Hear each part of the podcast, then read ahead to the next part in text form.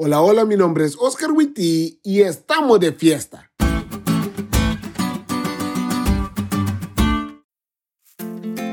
Yo siempre he dicho que a los latinos nos gusta la pachanga, holgorio, farra, parranda, guateque, rumba o como sea que le digan a la fiesta en tu país.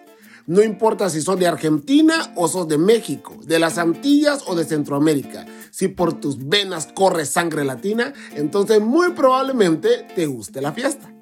Y es que los latinos ni siquiera necesitamos una razón para juntarnos, comer y pasar un buen rato. Mi papá decía, estos celebran que hoy es hoy.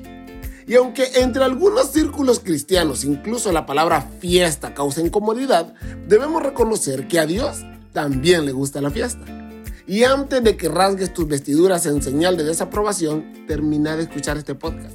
Si vos vas a la Biblia, te darás cuenta que Dios instituyó fiestas para los judíos Palabras como gozo, júbilo, alegría y regocijo, palabras que aplican perfecto en un contexto fiestero, son palabras comunes en el libro de los Salmos. Libro que habla de estar enfrente de la presencia de Dios, sin contar la fiesta que se realiza en el cielo cuando un pecador se arrepiente. O sea, que la fiesta es diaria, ¿eh?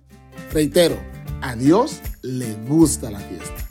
Y como nos dijo nuestra amiga Romy ayer, el acercamiento a Dios es una fiesta la versión NBI la describe como una asamblea gozosa, una fiesta en la que están los ángeles, los redimidos de este tiempo y de todos los tiempos, y un juez.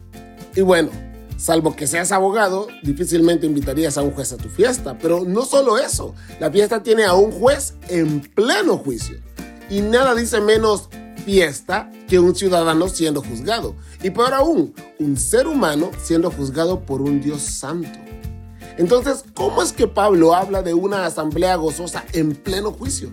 Me gusta cómo lo expone la lección. Este juicio es una muy buena noticia para los creyentes, porque es un juicio que dictamina a su favor, lo reivindica.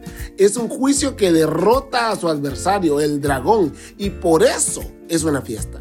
Porque este juicio es la manera de Dios de pelear por nosotros, de devolvernos lo que el pecado y el diablo nos quitaron, de hacernos parte de su reino. Sí, sigamos de fiesta, porque estamos en pleno juicio. No es un momento de temer, porque nadie teme cuando el juez es tu amigo. Es momento de fiesta. Así que a vivir con esa alegría tan característica de los cristianos. Y porque lo mejor está por venir, desde ya estamos de fiesta.